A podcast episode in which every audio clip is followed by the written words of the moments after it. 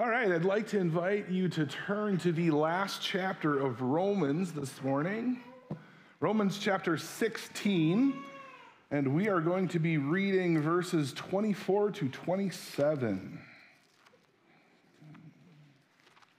Words will also be on the screens, but it's sometimes more fun to read it in the Bible.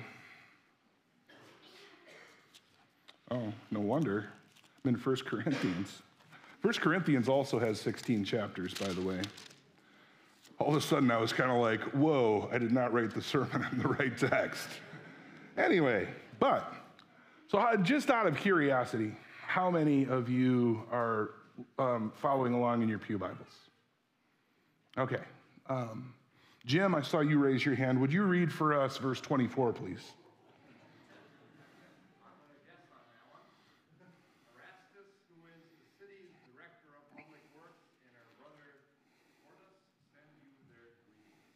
Okay, that's actually the second half of 23. All right? Um, actually, that was a trick question. That's why I kind of wanted you to look in your Bibles. I was interested to see this too. Actually, you can't find verse 24 in the actual text. You have to look down to the footnote at the bottom of your Bible.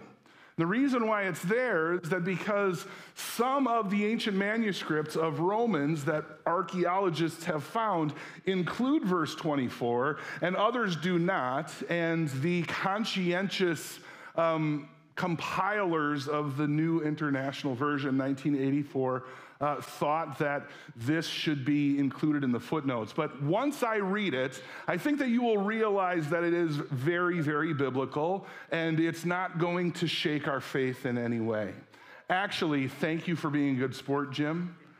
Verse 24 reads like this. This is Paul speaking at the end of his letter to the Romans. He says, May the grace of our Lord Jesus Christ be with all of you. Amen. And then into verse 25. Now to him who is able to establish you by my gospel and the proclamation of Jesus Christ, according to the revelation of the mystery hidden for long ages past, but now revealed and made known through the prophetic writings by the command of the eternal God, so that all nations might believe and obey him. To the only wise God be glory forever through Jesus Christ. Amen. This is the word of the Lord. Thanks be to God. Now, the book of Romans, for those of you who are familiar and for those of you who are not, actually begins with a powerful, powerful reminder of the good news. This is what Paul is writing about the good news, the gospel of Jesus Christ. And then throughout the letter, Paul brings to the reader's attention this connecting thread through all the messianic prophecies of the Old Testament and then through the actual ancestry or lineage of, the, of King David all the way to the birth of Jesus Christ. And indeed, this good news was manifested in the flesh with the birth of the Christ child.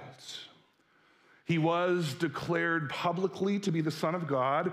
He was endowed with power from on high. He died for our sins and he rose from the dead. Then Jesus, the Son of God and the Son of Man, sent the Holy Spirit to indwell Jews and Gentiles alike so that we might live in the grace and power of the Spirit. And so Paul connects 2,000 years of prophetic history talks about its fulfillment in Christ. And, and he talks especially about the blessings that God's people receive as a result of this amazing act of God, this intervening in history. According to Paul, the good news in Jesus Christ is revealed in light of the human condition or perhaps in response to our human condition, which is sin and separation from God. For without sin and separation from God and the misery that it brings to us, why would we have been looking for a Savior? Why would we have been looking for a Messiah? Why would we have been looking for Jesus? And so it is smack dab in the human condition of sin and separation from God that God sends His Son. And Paul, after thoroughly discussing the, the depth of our sin and, and the power of Jesus Christ to save us, Paul concludes his letter with a call to worship the one whose word never fails. I talked about it just a couple minutes ago with Chris and Nikki. God's promises never fail because God is faithful. And through Christ, God has plans that will prosper and benefit us. And Paul reminds us in Romans 16 that, that our job in this whole scheme of things that, that God is running with his redemptive plan, our job is to glorify God on our earthly journey. Yeah, God sent Jesus into this world so that we could uh, recapture or uh, enjoy for the very first time abundant life, the abundant life that, that sin and rebellion from God stole from humanity. And the appropriate response, even in spite of our continuing struggles and doubts and human limitations, is to joyfully worship our faithful God in truth. So, at this conclusion to Paul's letter to the Romans, he leaves us with this climactic word of praise and glory to God. And in fact, worship and praise and blessing are to be circular events in the life of a Christian. It's just not a one and done deal. It's not just occasionally that we do this, it's very regularly. Because frankly, the blessings of God do not cease. His mercies are new every day. He is constantly pouring out good things into our lives, whether we realize it or not. And Paul is encouraging us hey, realize this and praise and worship God for these things. Now, our text this morning, as we read it in its entirety, actually contains both a benediction and a doxology. And I want to explain the difference between the two because a lot of people don't know, or uh, others get them a little bit confused. The benediction is found in verse 24, which was the footnote. It is, May the grace of our Lord Jesus Christ be with all of you. Amen. That is a benediction. Paul typically includes a benediction at the end or near the end of all of his letters. The doxology is a little bit longer. The doxology is found in 25 to 27. Now, to him who is able to establish you by my gospel and the proclamation of Jesus Christ, according to the revelation of the mystery hidden for long ages past, but now revealed and made known through the prophetic writings by the command of the eternal God, so that all nations might believe and obey him, to the only wise God be glory forever through Jesus Christ. Amen. Now, I'm not going to ask you to answer this. It's kind of a rhetorical question. Did you notice the main difference between those two statements? I know that the content is, is all different, but there's a, there's a main difference that I want to point out here. And it's this a benediction is from God to you, a doxology is from you or from us to God, okay? A benediction is directed toward God's people from God, and a doxology is directed toward God from his people.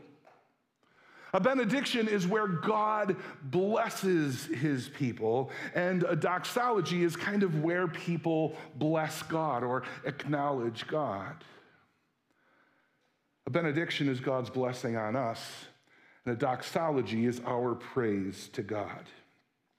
Now, the benediction that Paul used here in Romans in verse 24, if you want to uh, include it into the text, is, is pretty standard. And that's why I said to you, you know, there is nothing unbiblical about that. There's, there's no reason why that is out of place in Scripture. He, uh, Paul, meaning Paul, uh, he uses um, almost identical benedictions in other letters that he wrote. And so that's not an issue.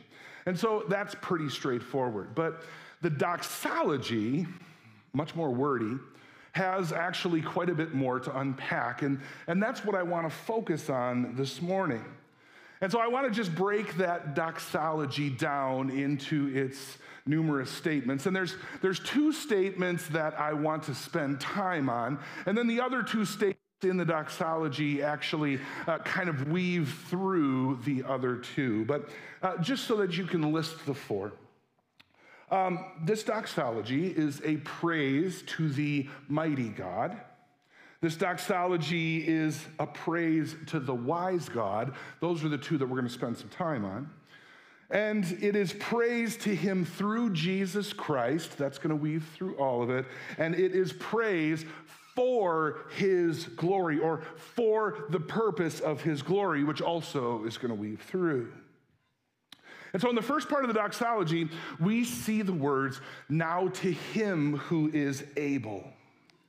And what those words do is they show the sovereign power of God. They acknowledge, they proclaim the might of God.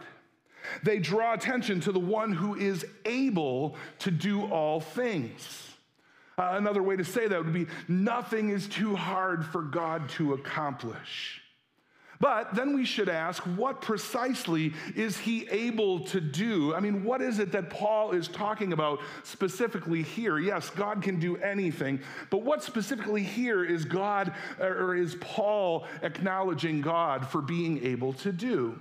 Well, he actually tells us immediately God is able to establish you.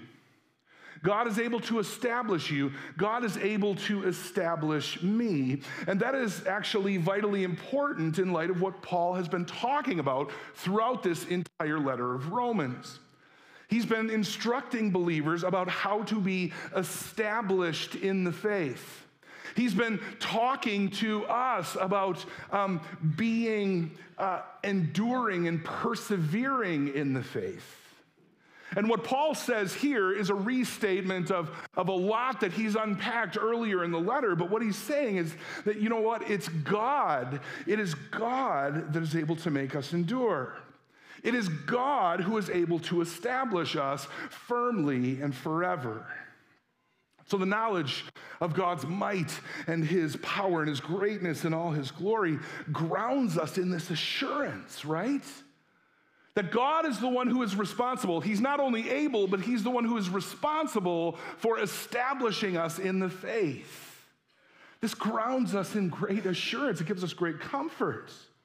We are comforted that we will be established not because we have the ability or the responsibility to establish ourselves, but because, because God has the ability and He also has the power and the will to establish us.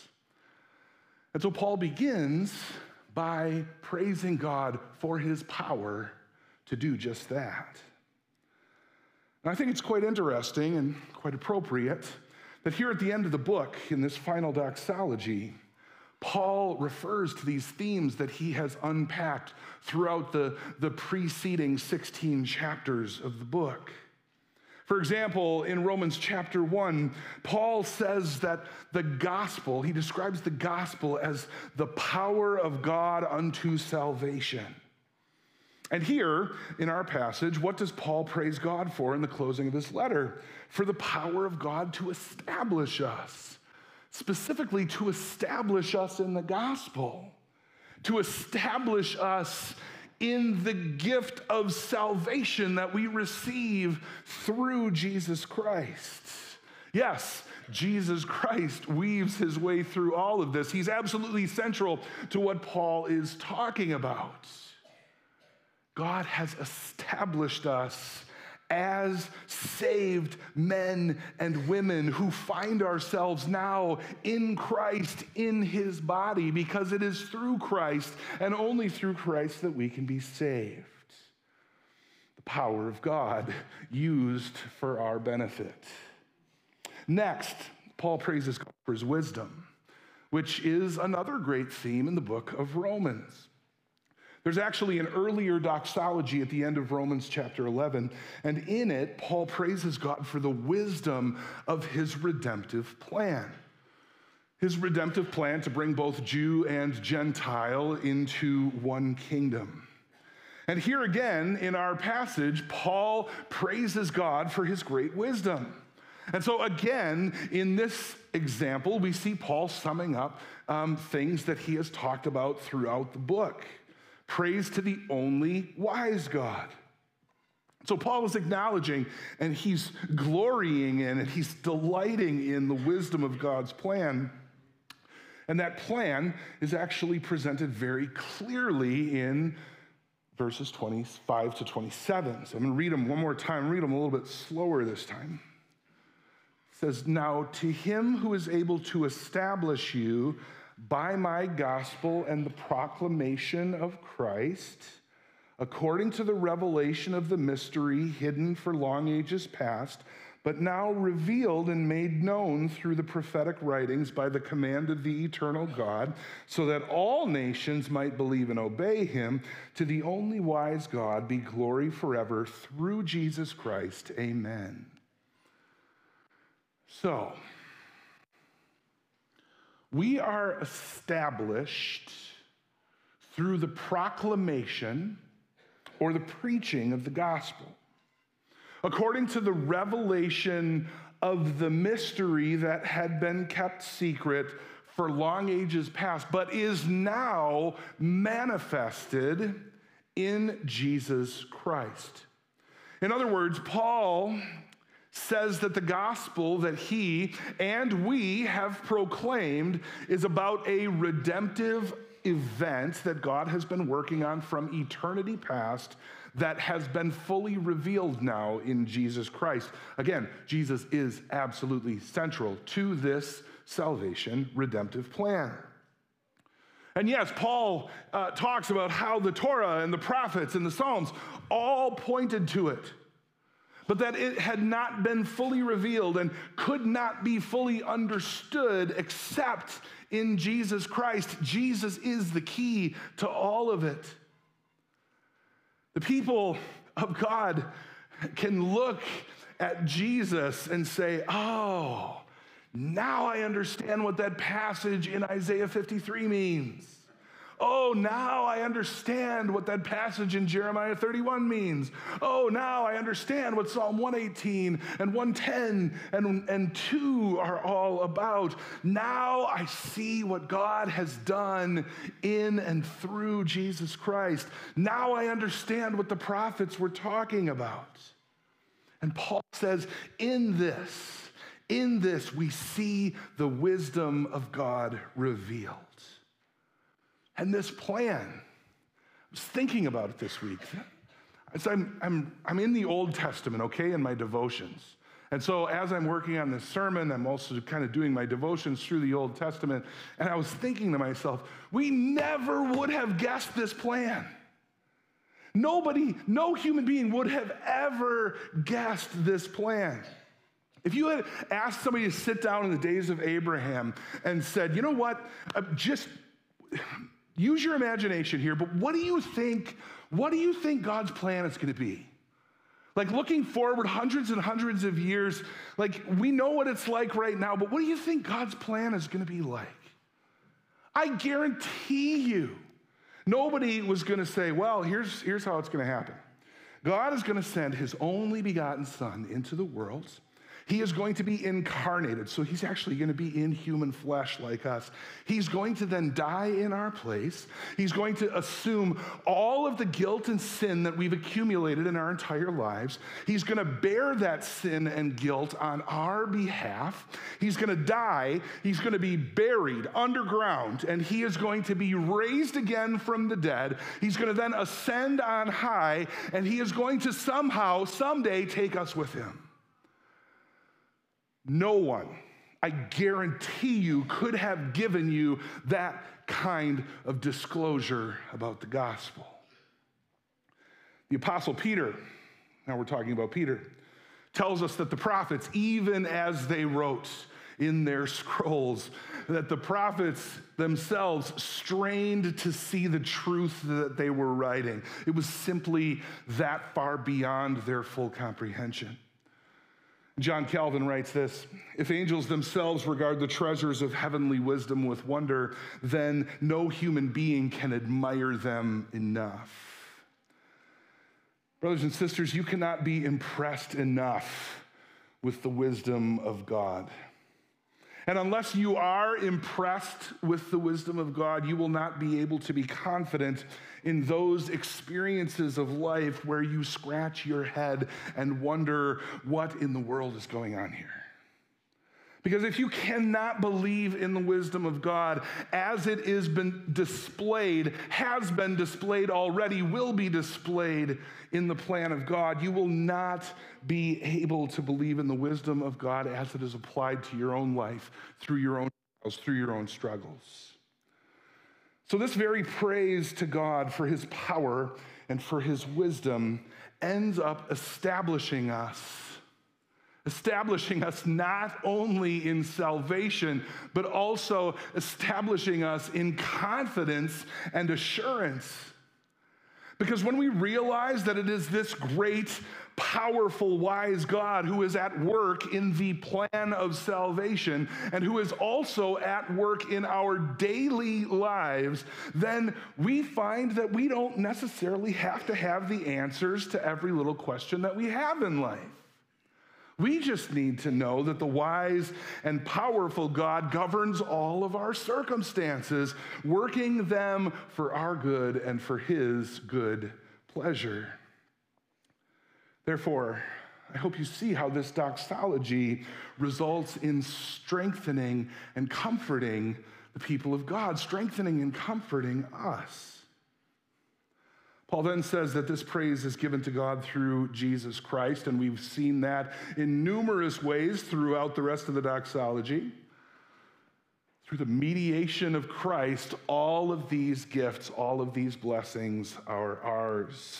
And then he says that the glory is God's glory. It's not our glory, it's not some other entity's glory.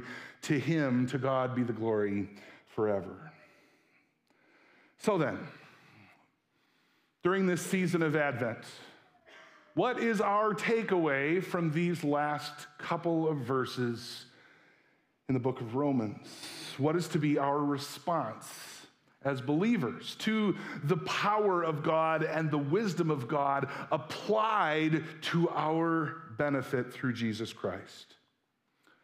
Well, I think that if we look at the doxology once again, um, Paul provides five action items for us to consider as we close. I'm going to cheat a little bit. Um, and I'm glad that uh, I'm glad that Jim read the verse that he did when I was trying to trick him, because my first one, my first action point, actually comes from um, those greetings that um, that Jim read. Those greetings that immediately precede our passage. We see in those greetings, see in those greetings that the first right response to God is love for one another, love for brothers and sisters in the faith. It is to love one another. It is to have and pursue and establish and sustain real Christian community. We can't do this life of faith alone. I am reminded of that every single day. And it's not just because as a pastor I'm coming in to try and uh, to try and bolster other people up. I need it just as much as you do. So, first action item, love one another, be there for one another. The second right response to God is prayer. When we understand the teaching of God's word, we ought to thank God in prayer, which creates a bridge to the third right response, which is praise. See, we don't just offer God prayers of, of supplication and intercession. We offer prayers of thanksgiving for who He is and what He has done and what He has already given us. We adore Him and delight in Him for His person and His works. The fourth right response is confidence. it is only God who is able to establish you. If your confidence is based on your own ability to establish yourself, here's some bad news. You are never going to be confident, and you shouldn't be, because you are completely unable to establish yourself in any salvific way. But, brothers and sisters, if your confidence is based on faith, faith in the power of Him who is able to keep you from falling, then you can have unshakable confidence in this life. And then, of course, the fifth and final response is consecration. Consecration could be understood as living for the glory of God. Living for the glory of God. Consecration is being distinct in this world on account of our obedience to God's will.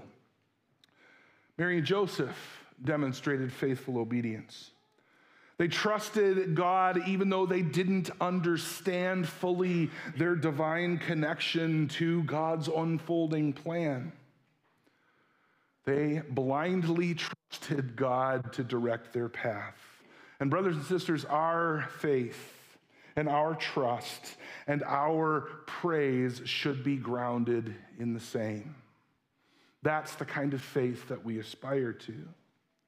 We gain strength even and perhaps especially in our trials and tribulations when we obey Jesus and faithfully serve him with the goal of glorifying God. And so, Paul concludes the great theological treatise that is the book of Romans with those five action items love for brothers and sisters in Christ, prayer, praise, the confidence that believers have in God, and consecration to work for his glory.